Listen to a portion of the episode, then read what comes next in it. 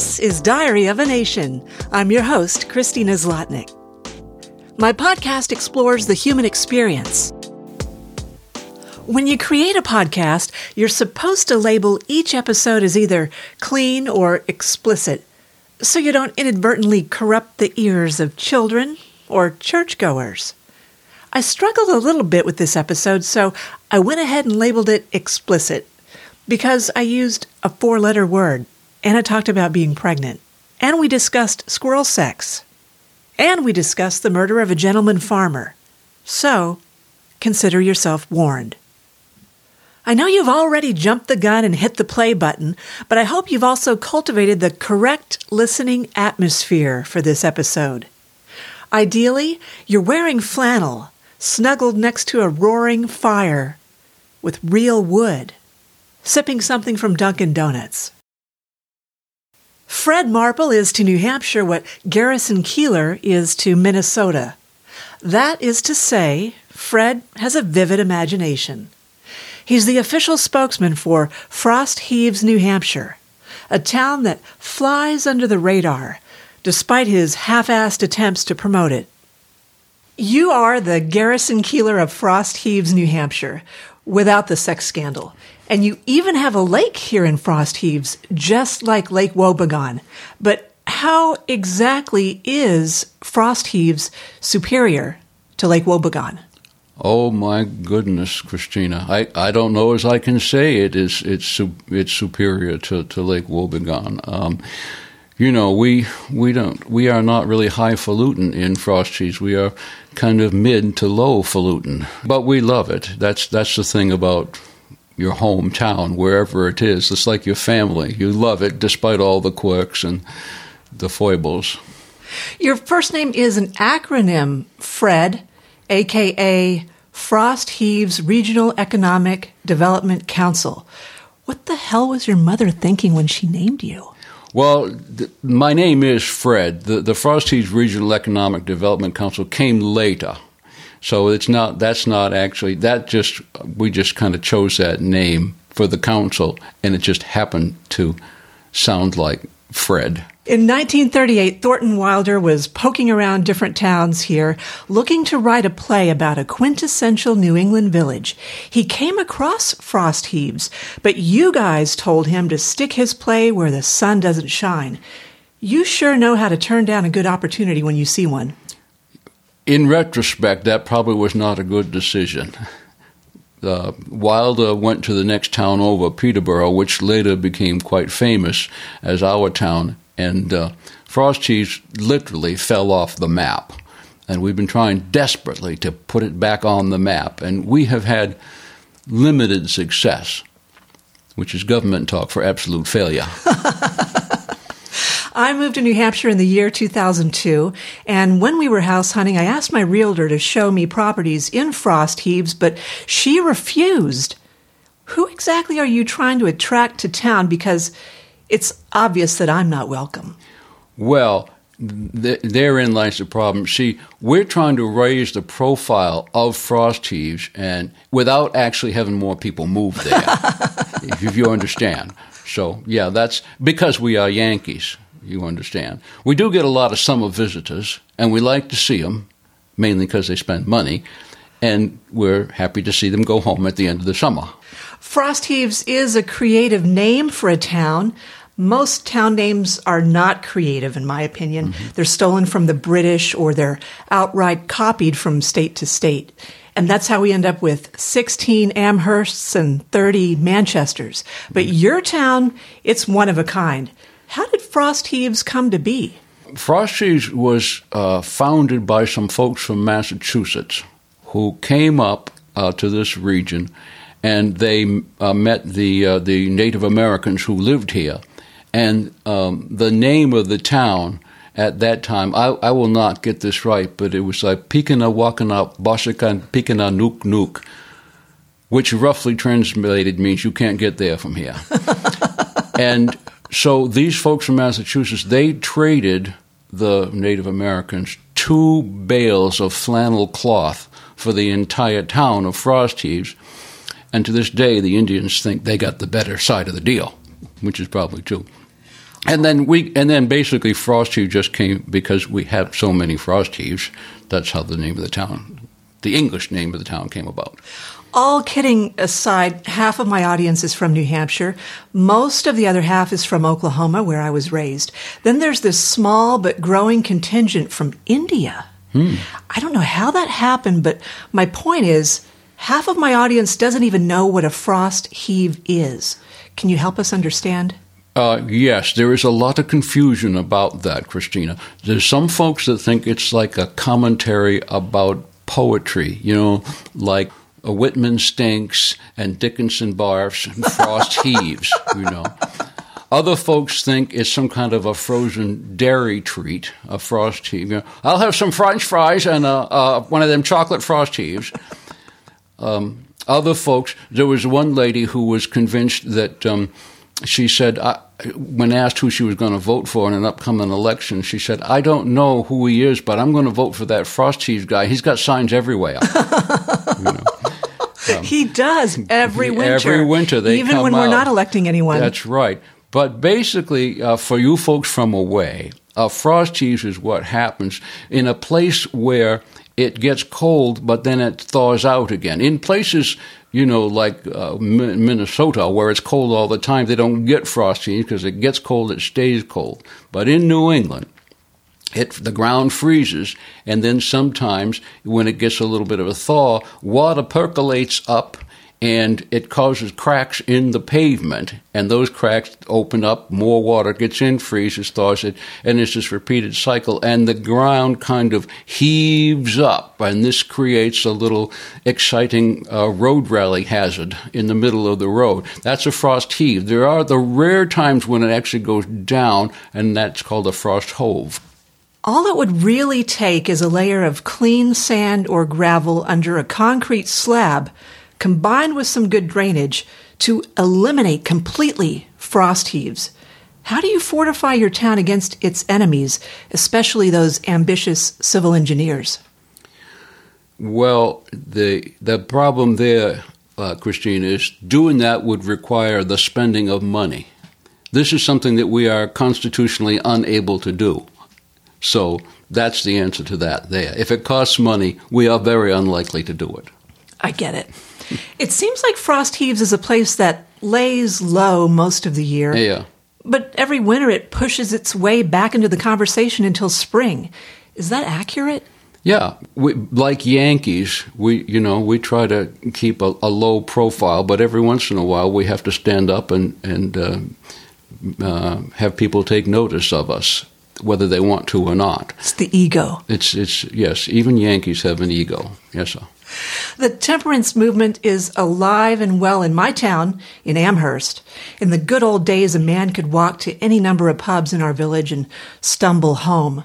Nowadays, he has to drive next door to Milford, which is the indigenous word for home of the MILFs, mm. which is all good and fine if you're a randy kind of guy. But there's an even larger problem. People from Amherst are only allowed inside one pub in Milford it's called Kilkenny's and it's a dive bar. Mm. The kind of place where your shoes always stick to the floor, the pool tables are never level, and the bartender doesn't miss a chance to insult you. And ironically, no respectable resident of Amherst would ever be caught dead there.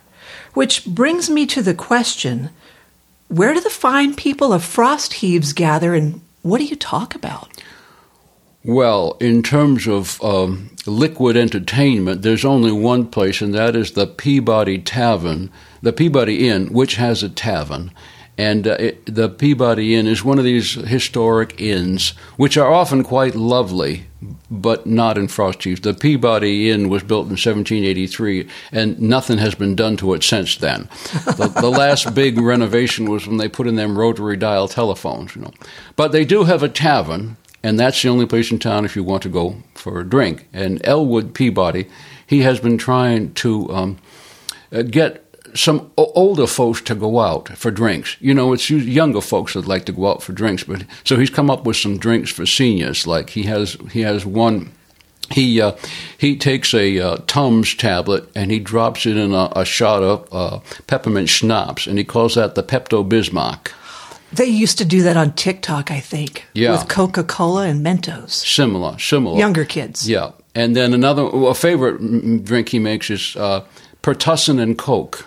Pertussin was an old cough syrup we used to have when we were kids. And then he's got another one. You've heard of the hop, skip, and go naked. No. Oh, that's a drink. you do I that? think I think it's it's a drink, and I think it's it's, not an got- activity. no, it's got vodka and uh, uh, lemon juice and beer. And That sounds disgusting. well, it is. It's a college drink, you know. But Elwood come up with this drink for seniors that is vodka, lemonade, uh, beer, and a shot of Nyquil, and he calls that hop, skip, and go to bed for seniors. Yes, sir Out by eight. out by eight. So that's one of the places that people would go. The other place, of course, is the dump, which is where people hang out because it's it's only open on Saturdays. And so, they get mad when you call it the dump, though. Hmm? They don't like it when we call it the dump in our town well, because the trash doesn't stay there. Technically, it's called the regional transfer Right. station, but nobody calls it. Everybody calls it the dump. It, people go there on Saturday mornings because it's you know you, if you got to catch up with somebody, go to the dump. They'll be there. You know, and in fact, Everyone has trash. Everyone has trash, and everyone goes there. And uh, politicians, our local politicians, if they're campaigning, they go to the dump to hand out their literature, which seems kind of fitting to us. Make politicians hang out at the dump. But so those would probably be the two. That and the Frost Heaves Community Church, which is those are the kind of the centers of activity in the town of Frost Heaves: the, the dump, the church, and the tavern. Who are some of your favorite characters here in town besides yourself? Besides me, I, um, that's what a lot of people would say. well, you got Millard Tuttle.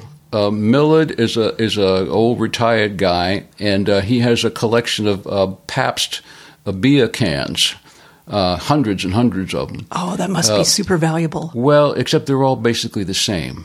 He just, but they're all. when you have a lot of them, they're all special to him, you know. And uh, he's and he's often uh, a couple of sheets to the wind, you know. So Mill and his wife Millie is a lovely, lovely lady. They've been married for years and years and years, and she uh, she's nice. There's a woman, uh, Mabel Pillsbury, no relation to the Pillsbury Doughboy, although. She does consider herself to be the Julia Child of Frosty. She's always trying to come up with some new recipe or something. Like She's worth keeping around then. she is. Well, for the Christmas, the Snowflake Fair coming up at the church, she always tries to make something new every year. This year, she's come up with Christmas surprise cookies, and they have uh, cinnamon, nutmeg, ginger, and cayenne pepper. no. They are surprising. Yes, sir. yes, sir. So those are a few of the the people. Though there's a whole cast of, of characters in the town of Frosties, which is true of any New England town. They're just replete with char- we got characters coming out the Yahoo. I know the leaves have already fallen in Frost Heaves, but I'm wondering if Herb Cullen's farm stand will still ship gift baskets. People like leaves. You know, people in Arizona, they don't have leaves. Right. No, up here we got a lot of leaves, and I you may be referring to uh, Herb had the uh, the pick your own autumn leaves special, bag your own autumn leaves special. For two dollars, you get a black plastic trash bag, and you fill it with as many leaves as you want, and take them home with you. And uh, but and he says these are not ordinary leaves. You know, these are organic, free range leaves. the folks from You know, away people just love today, that. they Yes, always sir. want something They- different and special. they. Just love that. So, so you'll and they'll listen- pay a premium. For those who are, you know, leaf deprived, he'd be happy to send them. Frost Heaves wants to lay claim to Mount Monadnock, one of the most hiked mountains in the whole world. Mm-hmm. But that view tax must be insane. Yes, sir. They they started this a few years ago, and the property tax. Um, they add this thing called the view tax. If you got a nice view, you have to pay more, which just just you know, that's the raspberry seed in everybody's wisdom tooth because it's like. My goodness, you should have to. Well, you know, Homer Andrews, he got a big farm north of town, and he's got a beautiful view of Mount Monadnock, and he got that view tax, and he's, you know what his response was? He said, I ain't looking. they can't charge me if I don't look. Well, what about when the ice storms come through and give people a view that they never had before? Yes, sir. Yes, sir. Um, well, that's a good point. Who knows if they are they going to get charged? You know, we eh, we actually like the ice storms because they takes down a lot of limbs and and uh, and we get free firewood. So that's that's our favorite kind of wood, free. You have a song about wood. I do, yes, sir. It's called Burning Wood. I was walking home one day down the main street and I kind of sniffed in the air and you could smell wood smoke. And, you know, it's so, the smell of wood smoke is so evocative. Isn't that a lovely word, evocative? It's a big word. It's a big word. I don't often use big words like that, Christina. But anyway, so I wrote a song called Burning Wood. Would you like to play that for me? I'd be happy to.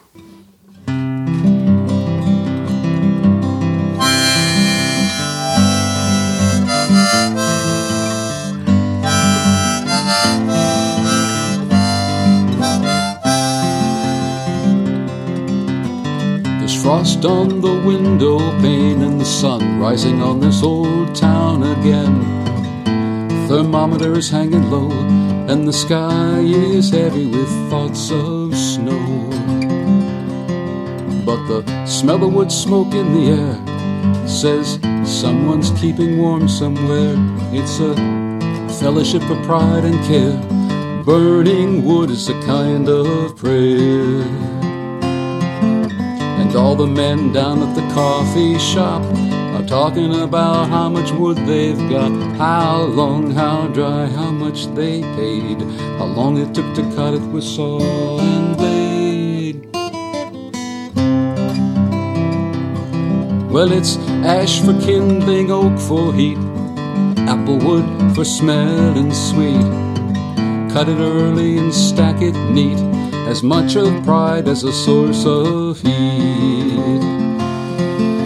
And all the men down at the coffee shop are talking about how much wood they've got, how long, how dry, how much they paid, how long it took to cut it with saw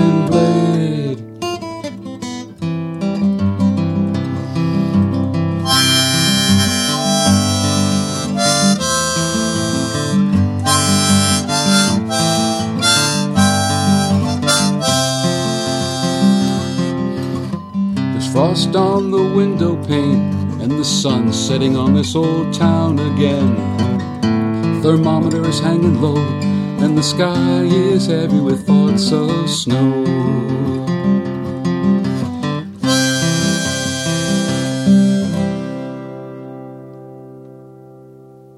Fred, you make me love New Hampshire even more than I already do.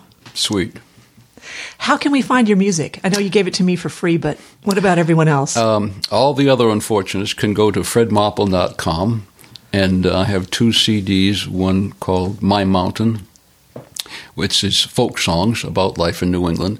That's kind of the more serious side. And then I have an album of funny songs called Crabby Road. I like that. I saw the Crabby Road picture to Yes. go along with that. Yeah, yeah. Were the Beatles upset? Th- They haven't said anything to me yet, but I'm waiting to hear from their lawyers, or Paul and Ringo's lawyer, anyway. Let's move on to New Hampshire in general. One quirky aspect of our state is its odd town names. I mean, Frost Heaves, there's a good example. Mm-hmm. Your town takes the cake, but what about Effingham? Like, they're afraid to cuss properly? yeah, probably, yes, sir. Dummer?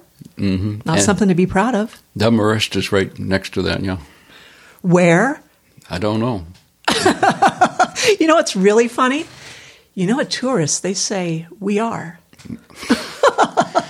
I've I've had friends. New England names are funny. I can remember traveling around with some friends, and they they saw a sign and they said uh, Worcester. I said no, that's that's Worcester. And then they saw another sign said Gloucester. I said no, that's Gloucester. And they said okay, we're getting the hang of this. So that one there, that's Duster. No, that's Dorchester. Had to go mess it up Yep. just to keep them on their toes. that's right. Then we got Dixville Notch, with which everyone knows from mm-hmm. presidential politics. I guess those are just the people who insist on voting at midnight, mm-hmm. right? They all move there. If it's just so they could do that, all twelve of them, yes, sir. And Beans Purchase, what do you think goes on there? Um, they probably purchased beans to go with their brown bread. They're probably vegetarians They there. they could very well be. Yeah, My kids should move there. they, they're vegetarians. They're on their way. Well, okay. Well, there you go. I Be- think it's that generation. you know, beans are vegetarian. Exactly. So, Are they vegan though? Uh, they yes, and also non-GMO and gluten-free and locally sourced. I should check all the boxes. got 'em- just got everything there. Yes, sir. Alec Baldwin and Bernie Sanders hide out in Vermont, but we have bigger names here in New Hampshire. Ghislaine Maxwell, Walter White, Christian Gerhartsreiter, they all hid out here. So did J.D. Salinger. And I think we should market New Hampshire as the ultimate hideout destination. And you know, our favorite son, Ken Burns, up there in Walpole, that documentary filmmaker, he could easily turn that quirk into an Oscar worthy series, much like Netflix did with Oklahoma mm-hmm. and the Tiger King series. Hmm. What do you think? Uh, You're creative. Yeah, the problem is it is finding the people who are hiding out here because they're pretty well hid. They are like in the woods, in the deep. in in the woods. But that's the thing about you know in a in a new, small New England town. You go to your local coffee shop and you sit there at the counter and you have coffee, and there'll be two people sitting on either side of you, and they. You know, they they both look like bums. You know, and one of them is the town drunk, and the other one is a Pulitzer Prize winner. And sometimes it's the same person. right. And that's how they stay secret. That's absolutely right. Yes, sir. So I'm going to run through a list of things that I'd never heard of until I moved to New England. Help me understand the purpose. I'll do the best I can, Christina. Fluffernutter. Fluffernutter. It was invented in New England, and it's peanut butter and marshmallow fluff on bread, and uh, it's just delightful. It sounds like breakfast, though. It's it is Because it's sweet. It's it's a, it's a sandwich. It's dessert disguised, you know, trying to pass as a sandwich. I think a kid must have invented it then. Perhaps. Tom Brady. Who? we disown Tom Brady. We know no Tom Brady. Dunkin' Donuts. Dunkin' Donuts. Now that's an odd one there because um, the uh, most of the Dunkin' Donuts in New England are uh, a lot of them anyway are owned by people of Portuguese descent, and I have taken a flight one time to uh, Portugal, and there was people getting on the plane carrying big boxes of Dunkin' Donuts. Now, Portugal is a place that is known for its wonderful pastry, but these folks was bringing Dunkin' Donuts there. So It's like They- bringing McDonald's to France. it's exactly the only thing I can think of, Christina, is it's a it's actually a cult. That's the only explanation I have. But we love our po- folks love their their their uh, uh, Dunkin' Donuts coffee. And my the missus would say it's because it's such an unassuming coffee. This is not Starbucks we're talking about. no, it completely It's flies not, under the radar. It's not Pete's, you know.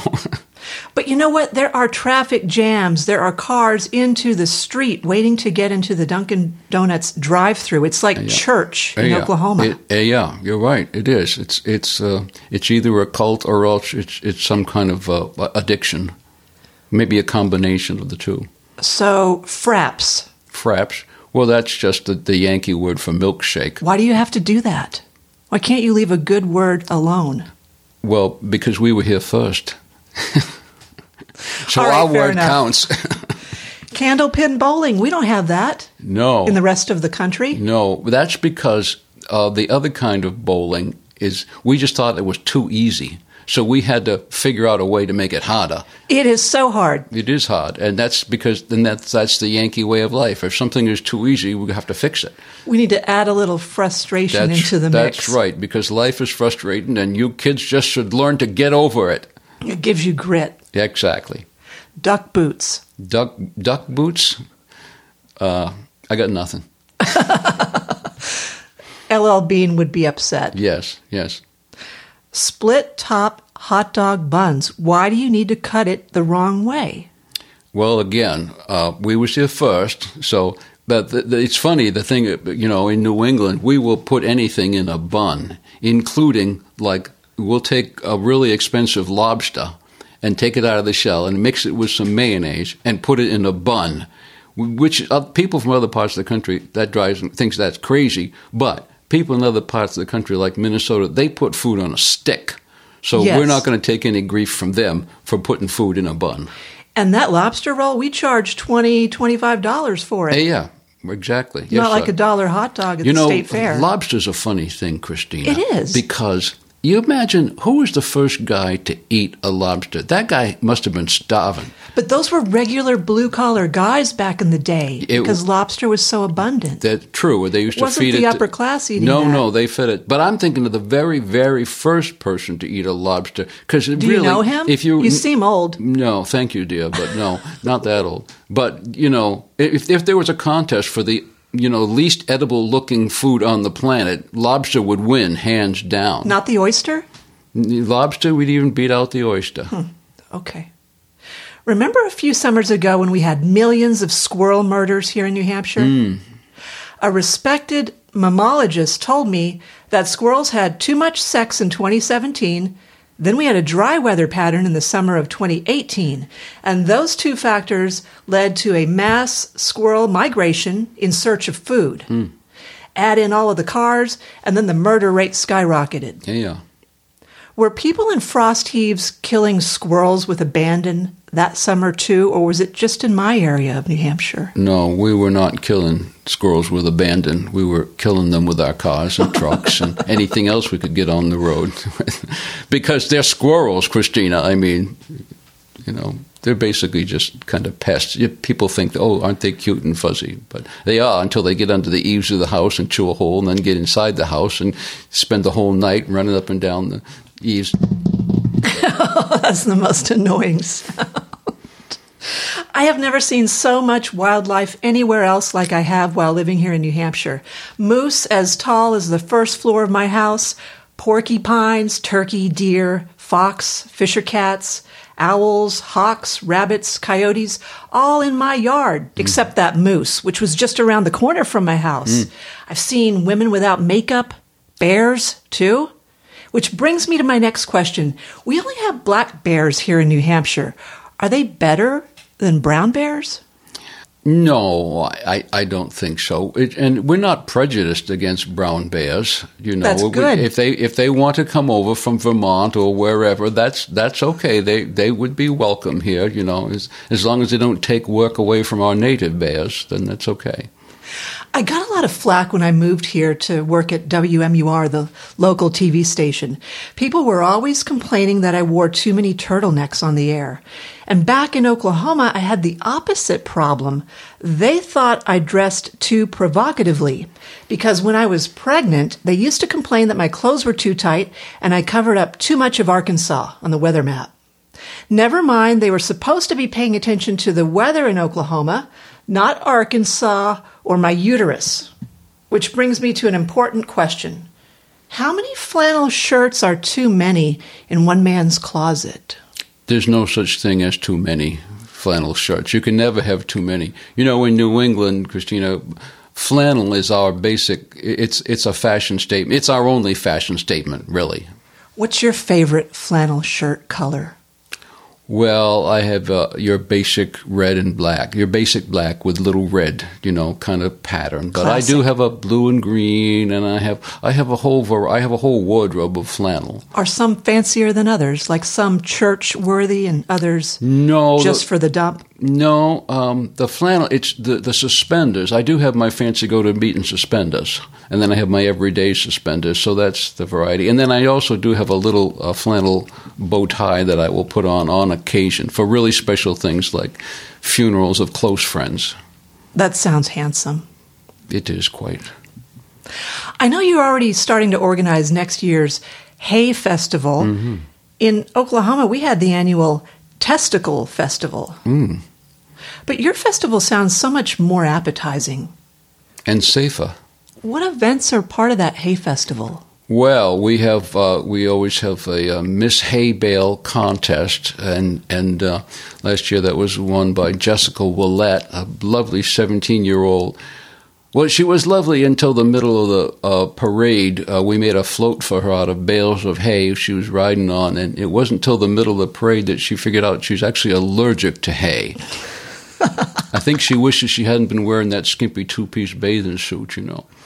But we also, I come up with an idea for a hay carving contest. You take a nicely tightly packed bale of hay and then you use a, a chainsaw to carve it like they do with the lumberjacks, you know. And uh, the problem was all the carvings pretty much looked like piles of hay when they were done. So, so everyone won. Yeah, so that didn't. Or everyone work. lost. Everyone lost. And then the other thing we did, we thought we'd do a hay palace, like out in the Midwest, they do ice palaces. Yes. You know, so we, oh, we'll do a hay palace. The problem was we didn't count on how cheap the farmers were, and we didn't get that much hay. So we ended up with a hay garage. It's still kind of interesting, though. One cold Sunday morning, my husband and I had just rolled out of bed, sort of like you guys roll in the hay at your festival. And we couldn't be bothered to make our own breakfast, so we threw on heavy coats over our pajamas and we headed to the diner in that next town, Milford. After breakfast, we walked to our car, and who was walking out of the local barber shop but Mitt Romney, hmm. the corporation's our people politician? Mm-hmm. Well, you know how he has this perfect hair. Well, it was even more perfect in mm. person. And apparently, he had just finished shooting a TV commercial inside the barber shop. I took a picture of my husband with Mitt, but instead of turning around and leaving gracefully after that photo op, we had to back up as we left because we didn't want him to see that ratty, tangled bed head on the back of our heads. So, my point is, you can literally run into any presidential candidate here in New Hampshire. And I don't know, I guess that's a good thing or a mm. bad thing, depending mm. on how much you love politics. Right. The candidates will even come to your home and they'll brag about themselves while you and your friends sit around and feign interest. And I'm wondering, do you have any presidential candidate stories? Well, it is kind of interesting that we are such a small state, and uh, we get paid so much attention every four every four years. Um, in fact, we get so many folks coming here, and it's interesting when they first come, they will say that they're not running for president, which makes Right, you wonder right, right. why are they here? this is not Beverly Hills, folks. You know, this is not Malibu Beach, but but we we actually come up with a travel package to to sell to these folks, and we call it the not officially a presidential entrant or NOPE package. and you know, we we have our state senator. Um, uh, Lester Milfoil, he welcomes them and gives them the key to the city. He doesn't actually give them the key because we can't find the key. We lost it, but it's sort of a you know honorary key to the city. Everyone leaves their doors unlocked anyway. Yeah, anyway. So you don't, they don't need the key. And then we show them, you know, we give them a tour of, of local industry, which we don't have a lot of industry, either, you know, business or personal, but we'll take them to like the Frosty's House of Pizza, where uh, Walter Dunton, the chef there, he, he's come up with a special pizza um, just for politicians. He advertises it as having uh, four kinds of meat, all the vegetables, extra cheese on a with special sauce on a homemade crust at a bargain price. When you get it, it's just a thin crust with a little sauce on it, and he calls that the campaign promise pizza. Hoping they'll get the message, but you know, not much. So, so we try to take advantage of these politicians when they do come to New Hampshire. The motto of my home state, Oklahoma, was the brass buckle of the Bible Belt. And that was until they improved it. And now it's Oklahoma is okay. New Hampshire's motto, live free or die. And I think, though, that we deserve more choices than just death or freedom. What do you think? Well, I have actually come up for what I think could be uh, a, another motto for the state of New Hampshire, and it's kind of a cautionary one. 'cause It's a phrase we use all the time anyway. Break for moose.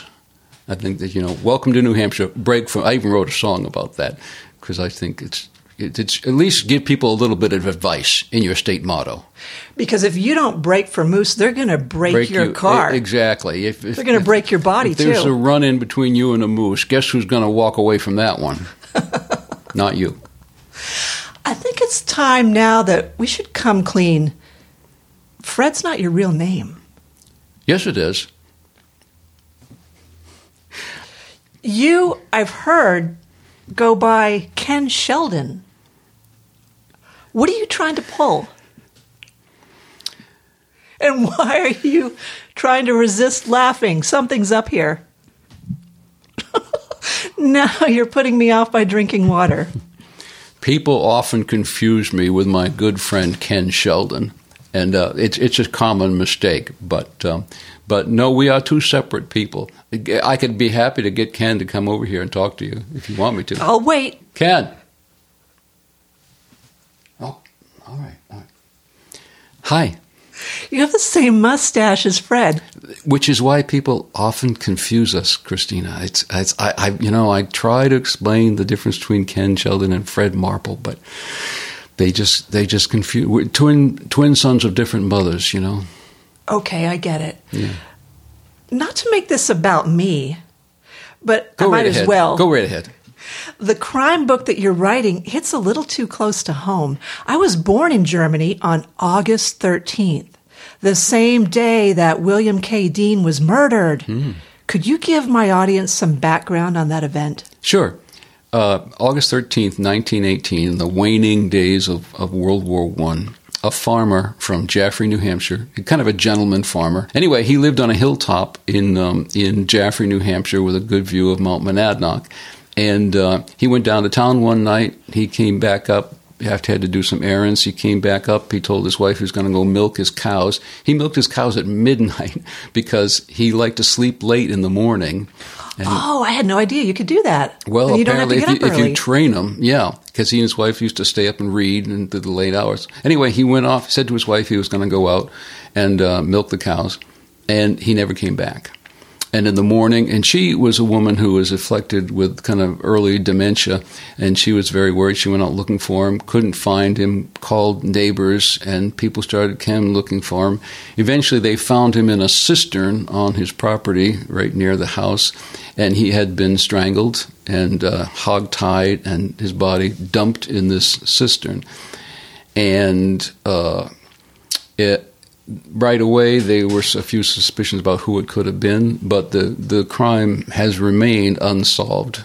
Uh, but I spent a lot, a lot of time writing. I was given a grant to write a play about this for the 100th anniversary of the event. And then, based on that, I also wrote a book that's coming out next spring from uh, Down East Books called Deep Water. And uh, yeah, so it's, uh, and it, the interesting thing was that there's a lot. There were some people that thought it was German spies that had done him in.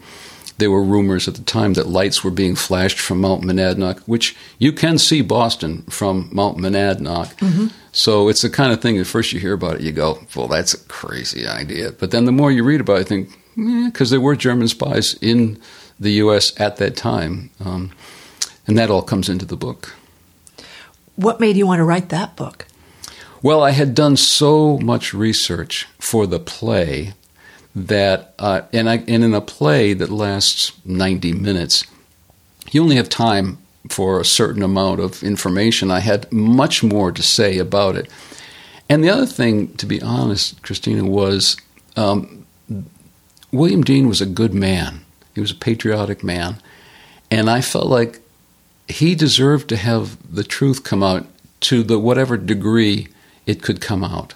So, and uh, uh, then I was and I was given a grant to write the book by the Jaffrey Historical Society. who were very nice about that, and that allowed me to take the time, which was a it took me a year to read the thousands and thousands of pages of FBI documents and all the newspaper accounts and um, trial transcripts and such to to write this book. Everyone knows that story out here, don't they?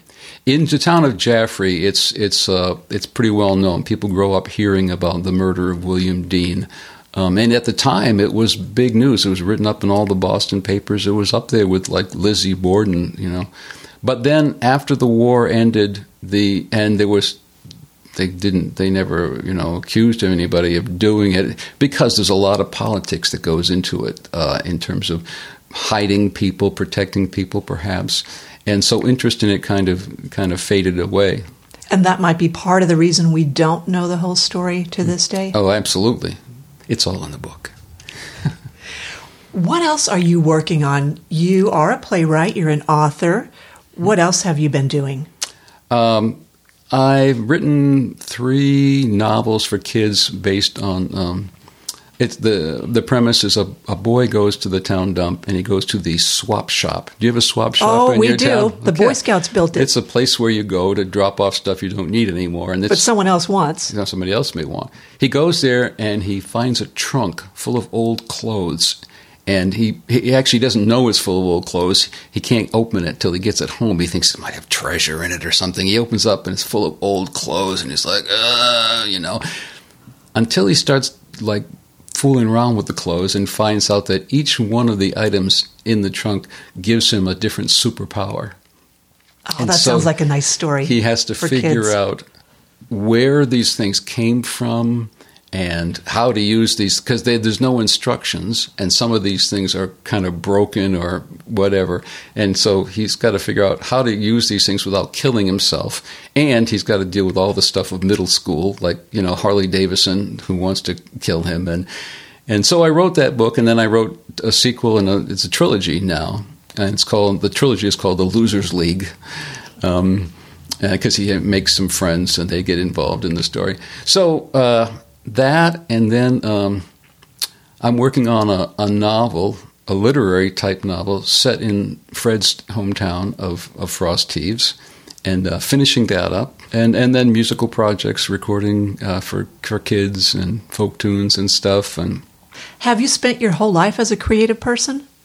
I think so. My mom used to say that she could tell when I was coming home. She'd be in the kitchen doing something, and the window was open, and she could hear whistling coming down the street, and she knew I was coming home. Oh, that's really sweet memory. Yeah, yeah. When I was in high school and trying to decide what I was going to do when I grew up, uh, when I went to college, I, I mentioned at the dinner table one night that I thought I might major in English, and my dad said, at the time, he said, "English? How are you going to make any money in English?" And I've often said that of all the things he told me growing up, that was the one thing he had to be right about. Except that later on, when I told him I was going to, I wanted to be a doctor for a while. I was a pre med art major at the University of New Hampshire. And the medical school. Hmm. I'd never heard of that No. major. Uh, and well, there was pre med, and then you could major in whatever else. So I Right, I dual took- major. I, I essentially it was a dual major. But the medical schools of America were not amused, which is why I'm a writer today. But when I decided I was, I did get into physician's assistant school, but then I decided it really wasn't for me. I wanted to be a writer, and at that point, my dad said, "You got to do what you want to do in life." You know. Yeah, I think And- that's always good advice. yeah, you got to do what you're passionate about. Every I feel like every one of us was made with gifts, and to not to not figure out who you are and what you were made to do, it's like those topiary um, plants you see that people like carve into the shape of a duck. Well, only a, a fool thinks it's really a duck. You know, it's a bush. You know, and it should be what it is, and that's true of us too. I think. That's why I'm here with you. There you go. Thank you so much for your time. Thank Ken. you, Christina. It's been great fun.